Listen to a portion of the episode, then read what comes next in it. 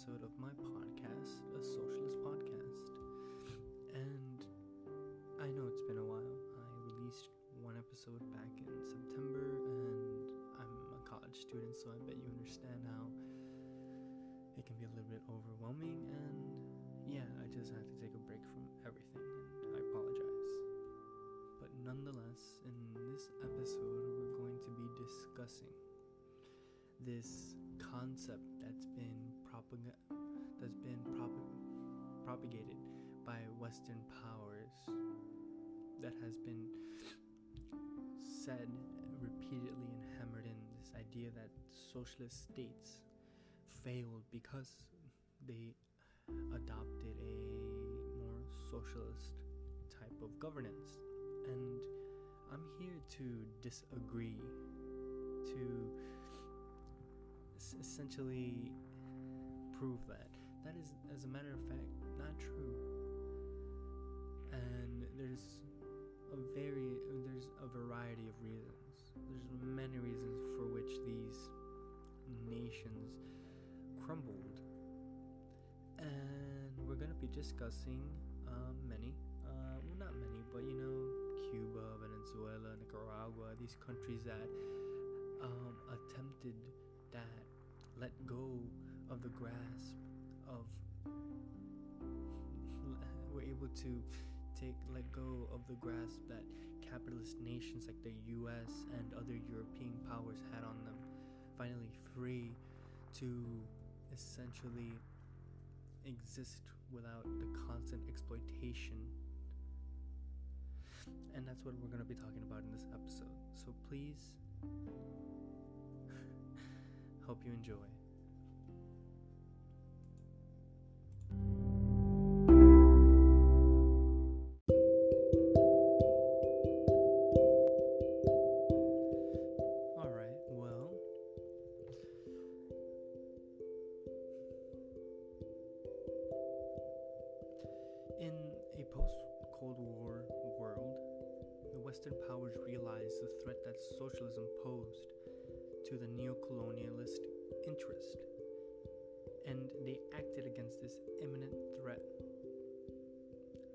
Remnants of the Soviet Union's influence continued to ripple throughout the world in countries economically exploited by the Western powers such as Cuba, Venezuela, Nicaragua, Guatemala, Iran, Chile, Haiti, and several other countries. Several democratic elections allowed the populist socialist candidates to gain power, but soon they started nationalizing industries that were a source of capital for many offshore corporations in the US. The corporations that were hurt by the socialist movement lobbied for the US to act, and this monetary incentive combined with the Red Scare that had completely taken over the US amid the USSR's growth. The US would rather have fascists that murder any sort of opposition rather than organic socialist movements because those movements are a threat to the capital owning class because these wealthy individuals that gain their obnoxious amounts of money off the back of the poor and exploited populations. This is important to analyze because the years of the Red Scare have successfully pushed people that have been exploited by the current system to have coercively accepted the exploitative system as the end to all. This constant propagandizing of the ways that these countries were completely crippled by US and other Western powers were hid under the guise of, oh, they failed because they were socialist. And that is extremely moronic. And what has happened is that people, especially lower class, people in lower classes, have begun to reject and accept the system that exploits them. The system that is present here in the United States capitalism. This further follows the concept of political freedom and democratic values that we as the United States are supposed to protect. And essentially, this analysis is important because it puts into question whether the attempted application of socialist reforms or the constant outside intervention was a reason for the results of so called socialist failed states riddled with poverty, starvation, and political unrest. One case, one case where it was extremely successful was Thomas and Sankara. Sankara, I apologize. He was an African socialist revolutionary that aided in the revolution against the grasp of colonial powers and helped establish successful pres- presidency as he became the target of many imperial powers. As said in the Journal of Pan African Studies, the examination of Sankara's uh, contributions to radical political philosophies, including visions of participate, participative citizenship, collective action, and Pan Africanism, and reorientations of the African state. Thomas Sankara, after a successful coup in 1983 at the age of 33, was an example of the way that socialist ideas would prevail in nations where neocolonialism held the throats of the people. Sankara offered hope to the people of his continent that, that have felt the oppressive nature of tactical moves ordered by Western powers through the World Bank and the International Monetary Fund, which led to the expansion of exploitation because I don't know if you, you know this, but Africa in throughout history has been exploited by every single major power the United States, uh, the UK, France, Germany, and the list goes on. And what happens is that these these institutions like the uh, like the IMF and the World Bank give loans to these countries suffering suffering because of the exploitation that the people behind these institutions uh, um, behind these institutions imposed on them. And once they have these loans once they give them these loans they are forced forced essentially coerced into signing contracts in which they basically signing away their their freedom, their personal freedom, because now they have to give in to the capitalist interest of these major powers. But nonetheless, I digress.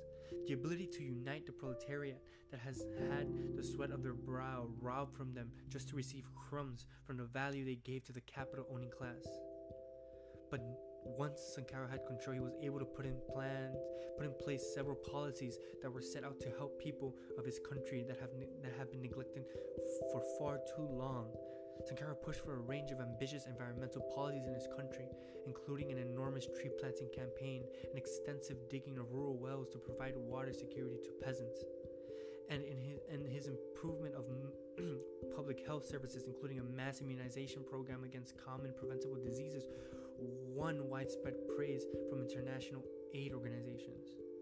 Thomas Sankara was able to take the appropriate measures to secure his people to secure his people received the best care available to them. He did not put the capital interest first, but the people who had supported his reforms and protested non-stop the oppressive nature of neocolonialism in contemporary Africa. As a freed French colony prospered economically and socially, there was much backlash from the feudal landowners that had their land re- redistributed to the vassals that were exploited for the labor. So much progress was made in the four years Sankara was in power, but it was cut short due to a coup concocted by those sympathetic to the French colonizers. This instant of an external force pushing out the current socialist government was not an anomaly. It is a continuous stream of constant outside intervention. You see, because it's simple logic. If you, rich man who profited off the a profit profited off third world nations that are paid pennies, eh, third world nations that are basically exploited for cheap labor,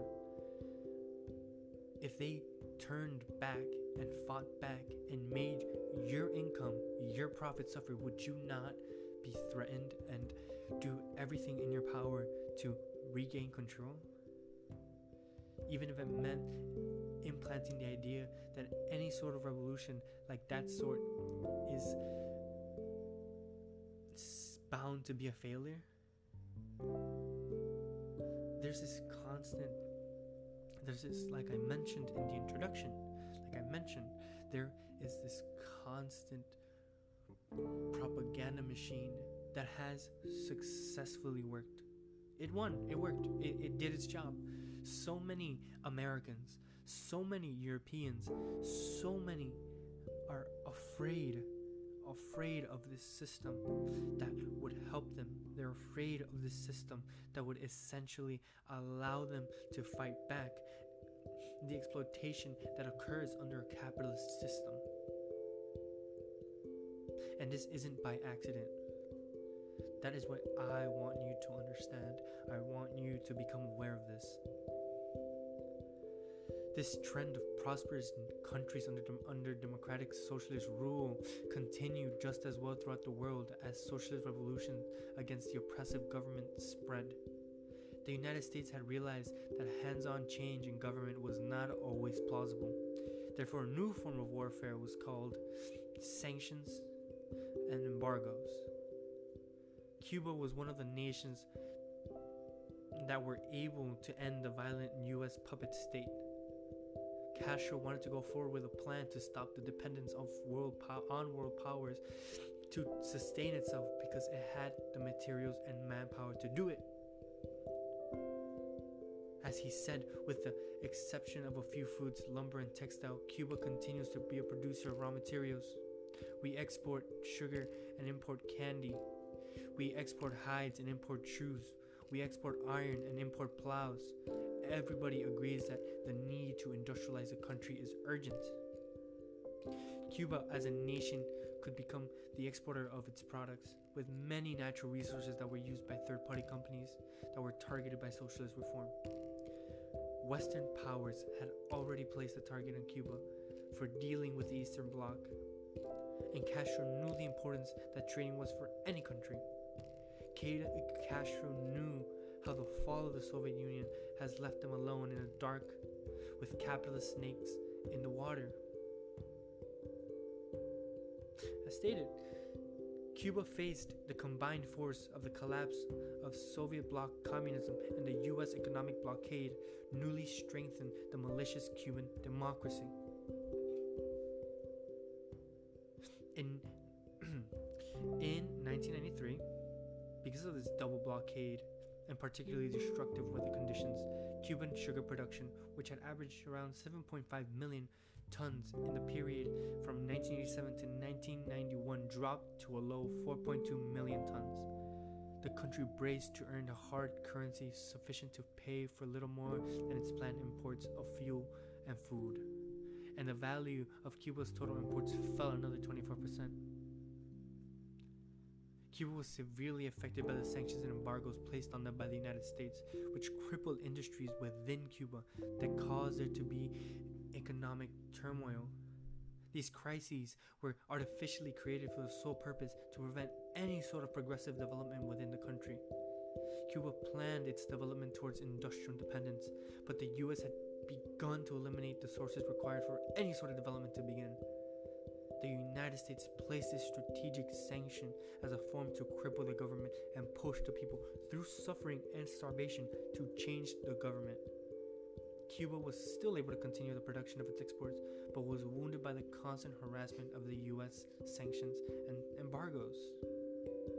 So essentially, the United States has continuously, continuously intervened in Cuban relations, as long as many other socialist states. And that is what is quite humorous. That's what's hilarious. Because you have these you have these people in both Fox News and CNN, both right and both um, conservative and liberal media outlets, consistently pointing fingers at Cuba. Look, look, these people are starving. These people are dying. These people are are, are suffering because of the Cuban regime.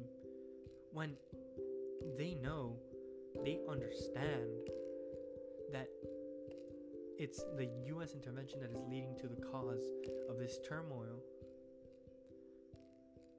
The constant intervention, the constant disruption has caused these people to suffer, and they're aware of that.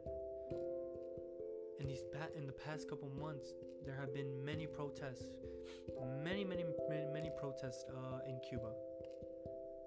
A minority of them have focused on wanting U.S. intervention. A majority of them are protesting U.S. intervention. But when you turn on CNN or you turn on Fox News, they have them they have protests playing of both sides. But guess which side has their signs has their signs blurred out? Which which side has their sign has um are not being interviewed? Of course, the the, the, the, the supporters of Cuba, the people that don't want the United States to intervene, these are the people that are silenced because the uh, it has to follow a narrative against any sort of leftist, any sort of leftist policy, any sort of leftist, any sort of leftist development. Because at the end of the day, no matter how you see it, Fox News, CNN, BBC, they all have the same goal. They don't want any sort of leftist movement. Why? Because it's a threat to the people that own those media those media those media organizations.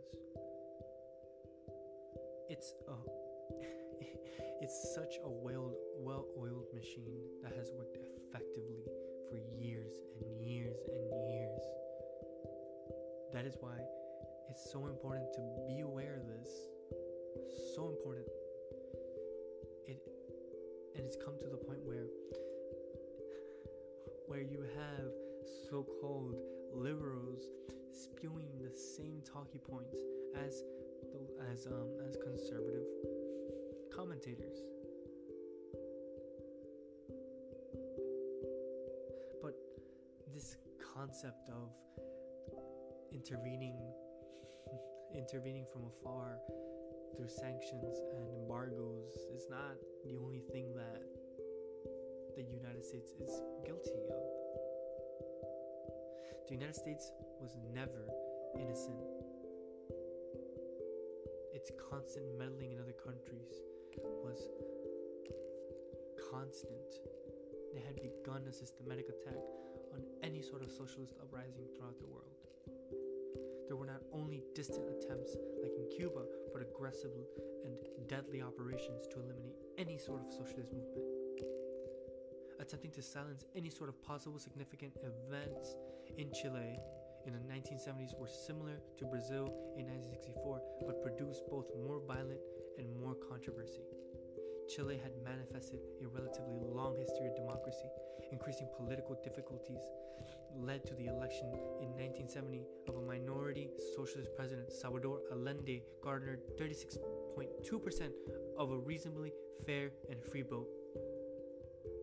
So you need to understand that these countries understand that their material conditions under a capitalist system, a capitalist oppressive system that exploits them for their blood and sweat is doesn't have any sort of room in their country.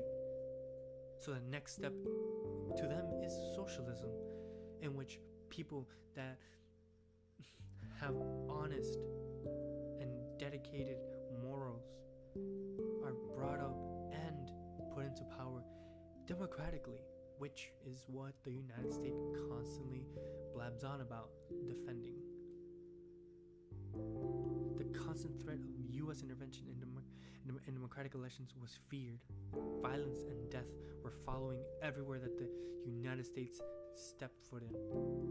There was no way that socialist states could even begin to naturally sprout the capitalist status quo was to be enforced necessary. Because socialism was a threat to the imperialism and neo-colonialism that allowed the exploitation of resources at will. The impoverished and neglected believed that the social the societal structure under capitalism was not suitable for them.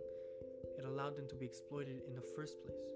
Yet even though these populist movements rose into, into fruition there were death squads paid by the US government to stop any sort of leftist mobility.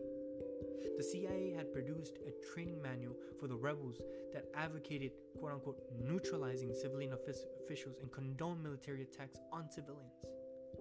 The CIA had funded death squads in Nicaragua to kill any sort of opposition in the democratic election, which the Sandinistas, a socialist party, won with a record 62% of the votes.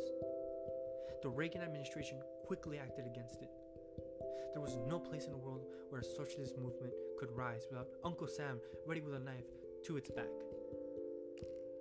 The ability for freedom of justice to act was extremely limited. These democratic states could not take place. Authoritarian fascists were the choice of preference for the US government because they suited their best interests of privatization, anti workers' rights, and pro corporation policies. Just think that for a second. Just think about that. The United States of America would rather have deadly regimes than would they would rather have fascism forced fascism rather than natural socialism. If they constantly talk about they constantly talk about how socialism is set to fail why don't they let it fail naturally? Why are they so scared to even let it happen? Just think about that. Just think about it. Why be afraid of something you know won't work? Something that won't function. It doesn't make sense because they know the threat it poses to their status as a world power.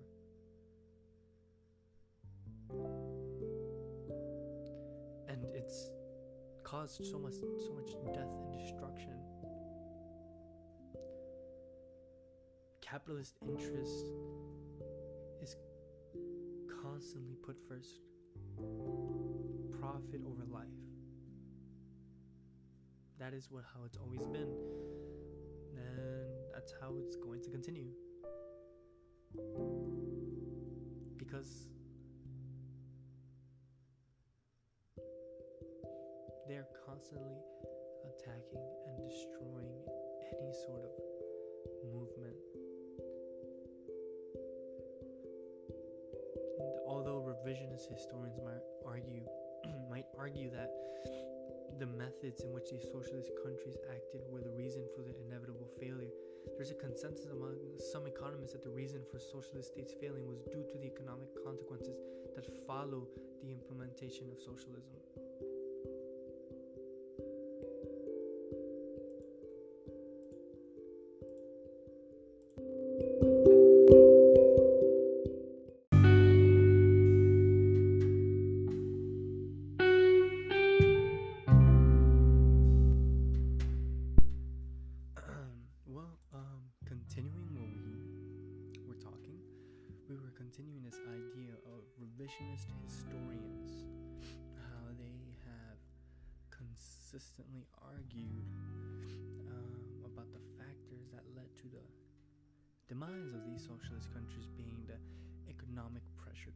By taking on socialist policies. As I said, the intensity of repressed inflation under these conditions would have been would have to be measured as a percentage of ratio of this accumulated fund of non-voluntary savings to consumption. Actually, in open inflation, excess, excess buying power is cancelled by price rises. According to critics of the socialist nation, the issue was the initial implementation of socialism. The ways that the economy was not able to bear the functions similar to those of capitalist governments. The focus placed on a system that does not place the accumulation of capital at the forefront over other properties. The structure of these governments led to their utter demise, and attempts by outside forces were put in place to help the people that were supposedly suffering under these conditions. This is the perspective that they take on. This decline in economic status was then connected to the work ethic that was produced in the labor market. The system we shall be investigating has a labor market on which people may conclude a work contract or refuse it. The supply of this market is inelastic because most workers are economically compared are economically compelled to earn a living. The argument is that human nature places one to simply be selfish and neglect any sort of responsibility towards having a work ethic within a socialist state. The economy is wounded by the adherence to the ethics within socialism. This the blame constantly placed on the system. Capitalist revisionists have repeatedly criticized the systems under Soviet rule in Eastern Europe during its reign. Yet, the true understanding of socialism or capitalism has been heavily misconstrued because of revisionist historians have have meddled with the history of socialism as much as US has meddled in socialist countries. These revolutionaries and protests are a result of injustices that occur under a capitalist organization of society. Karl Marx described the class struggle as inevitable under his under this exploitative strain induced by capitalism, as he stated. So it was the civilization and justice of of the bourgeois uh, of the bourgeoisie order come out in its lurid light whenever the slaves and drudges of that order rise against their masters. Then this civilization and justice stand forth as undisguised savagery and lawless revenge. Each new crisis in this class struggle between the appropriator and the producer brings out this fact more glaringly. Class conflict is a number one threat to capitalism because it puts into question the hierarchy established. The defanging of these socialist movements is essential in maintaining the illusion of choice, this manufactured consent that further allows us to be exploited for the benefit of the bourgeoisie or capital owning class. Justice in capitalism is not carried out to help all but maintain the status of a few, because in the end, the only thing standing between the proletariat and the bourgeoisie will be will be the set law and order. Capitalism successfully alienates and effectively detaches its constituents from any sort of self-fulfillment by placing sorry, by replacing that with a false idea that work will fulfill those personal needs. This coercive tactic, this this dogma that is developed under a capitalist system is used to create this idea that the only way to successfully prosper is by adhering to the norms developed under a capitalist state. This work, this work culture that has been developed that continuously that continuously shames people for not wanting to work when they're sick, for not wanting to work if they can. There's no freedom to justice in a capitalist society because it is all dictated by the class that owns most of the wealth. Capitalism, in its essence, promotes death and poverty because only then can the accumulation of wealth remain at the top of the hierarchical structure that protects those interests. the US and other Western powers have continued to dampen all attempts for socialist movements to get off the ground. So many, so many socialist revolutionaries have been murdered, killed, targeted by our government so many people constantly say is the most freest and is a country where you're not gonna get shot in the street or imprisoned for you know speaking your mind when that's exactly what has been happening. Fred Hampton, Malcolm X, Malcolm X, um, MLK Jr. All these individuals and so many more have been targeted by the federal government in order to attack the threat to the status quo the development of any sort of system that threatens the capital of the wealthy or, or crumbling American empire will be stomped on. There have been so many victims to neocolonialism and exploitation from the supposedly better alternative, alternative to socialism that that values profit sorry profitability profitability over human life. Freedom and justice are automatically antithetical to the concept of capitalism because it it's in its nature to promote inequality. After all, there will always be a need for a population to be exploited.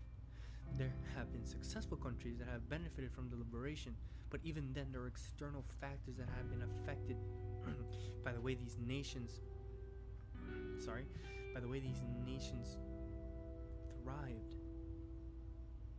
Through direct and indirect tactics, the U.S. has affected the constituents of the populations that supported the democratic socialists in Latin America. Violent and aggressive coups used jointly with economic blows. These have led to the economic situations that are brought up against socialist states, especially in the Soviet Eastern Bloc. This act of meddling in foreign relations prevents freedom from thriving. Within these nations, such as Chile, Nicaragua, Venezuela, Cuba, and Iran, and so many more, the working class will never be able to achieve freedom from alienation in the workplace and obtain democratic control over the source of income that they give value to. It is clear that the main factor for these socialist countries being crippled is a result of constant outsider influence and the death and destruction that follows the imperialist nature of the United States of America in foreign affairs. All in the name of protecting capital interest of a select few, because that is all that matters in a capitalist economy. Like I mentioned in episode 1, there we can stop world hunger in an instant. We can create public housing. There's been programs there's been successful programs in other nations which which proves the way that public housing can actually benefit benefit way more than homeless shelters. But we don't do these things because it's simply not profitable. There's no incentive. There's no incentive. So why do them? And it's these same people, it's these same people that defend capitalism that these same people attack socialism and constantly say, "Oh, socialism." It, it, it's in our human nature to to not follow the ethic. It's fucking stupid and moronic because the contradictions in a capitalist society are ever more present. Are ever more present. They constantly critique socialism by by talking about capitalism.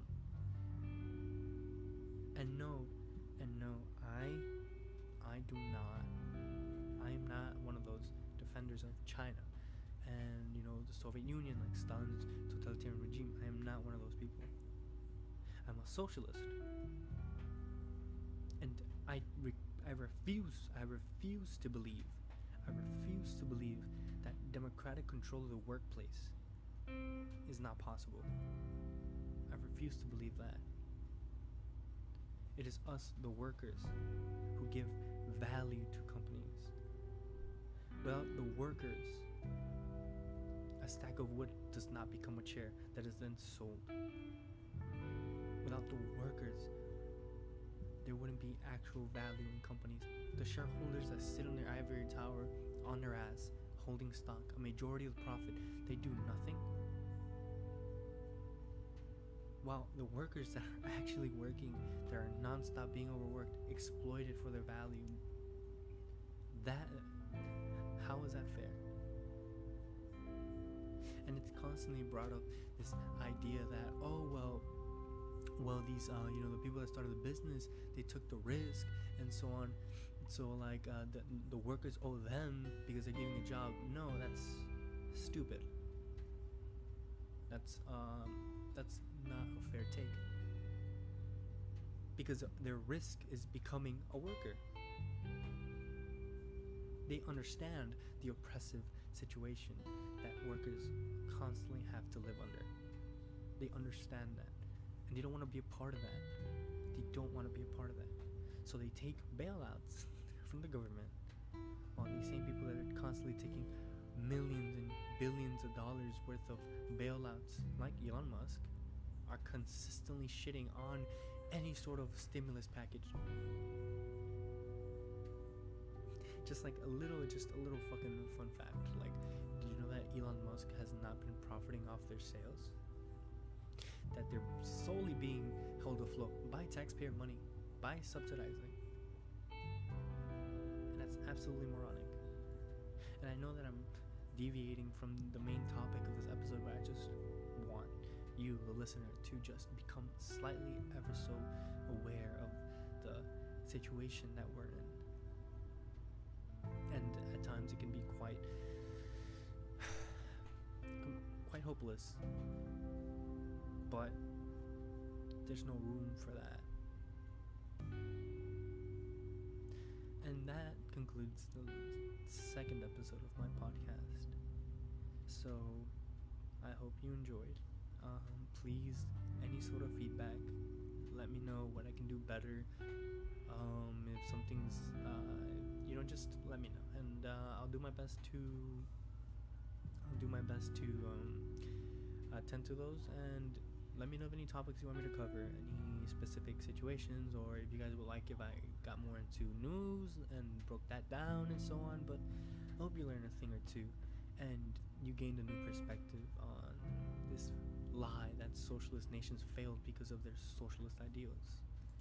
Have a wonderful day, night, evening,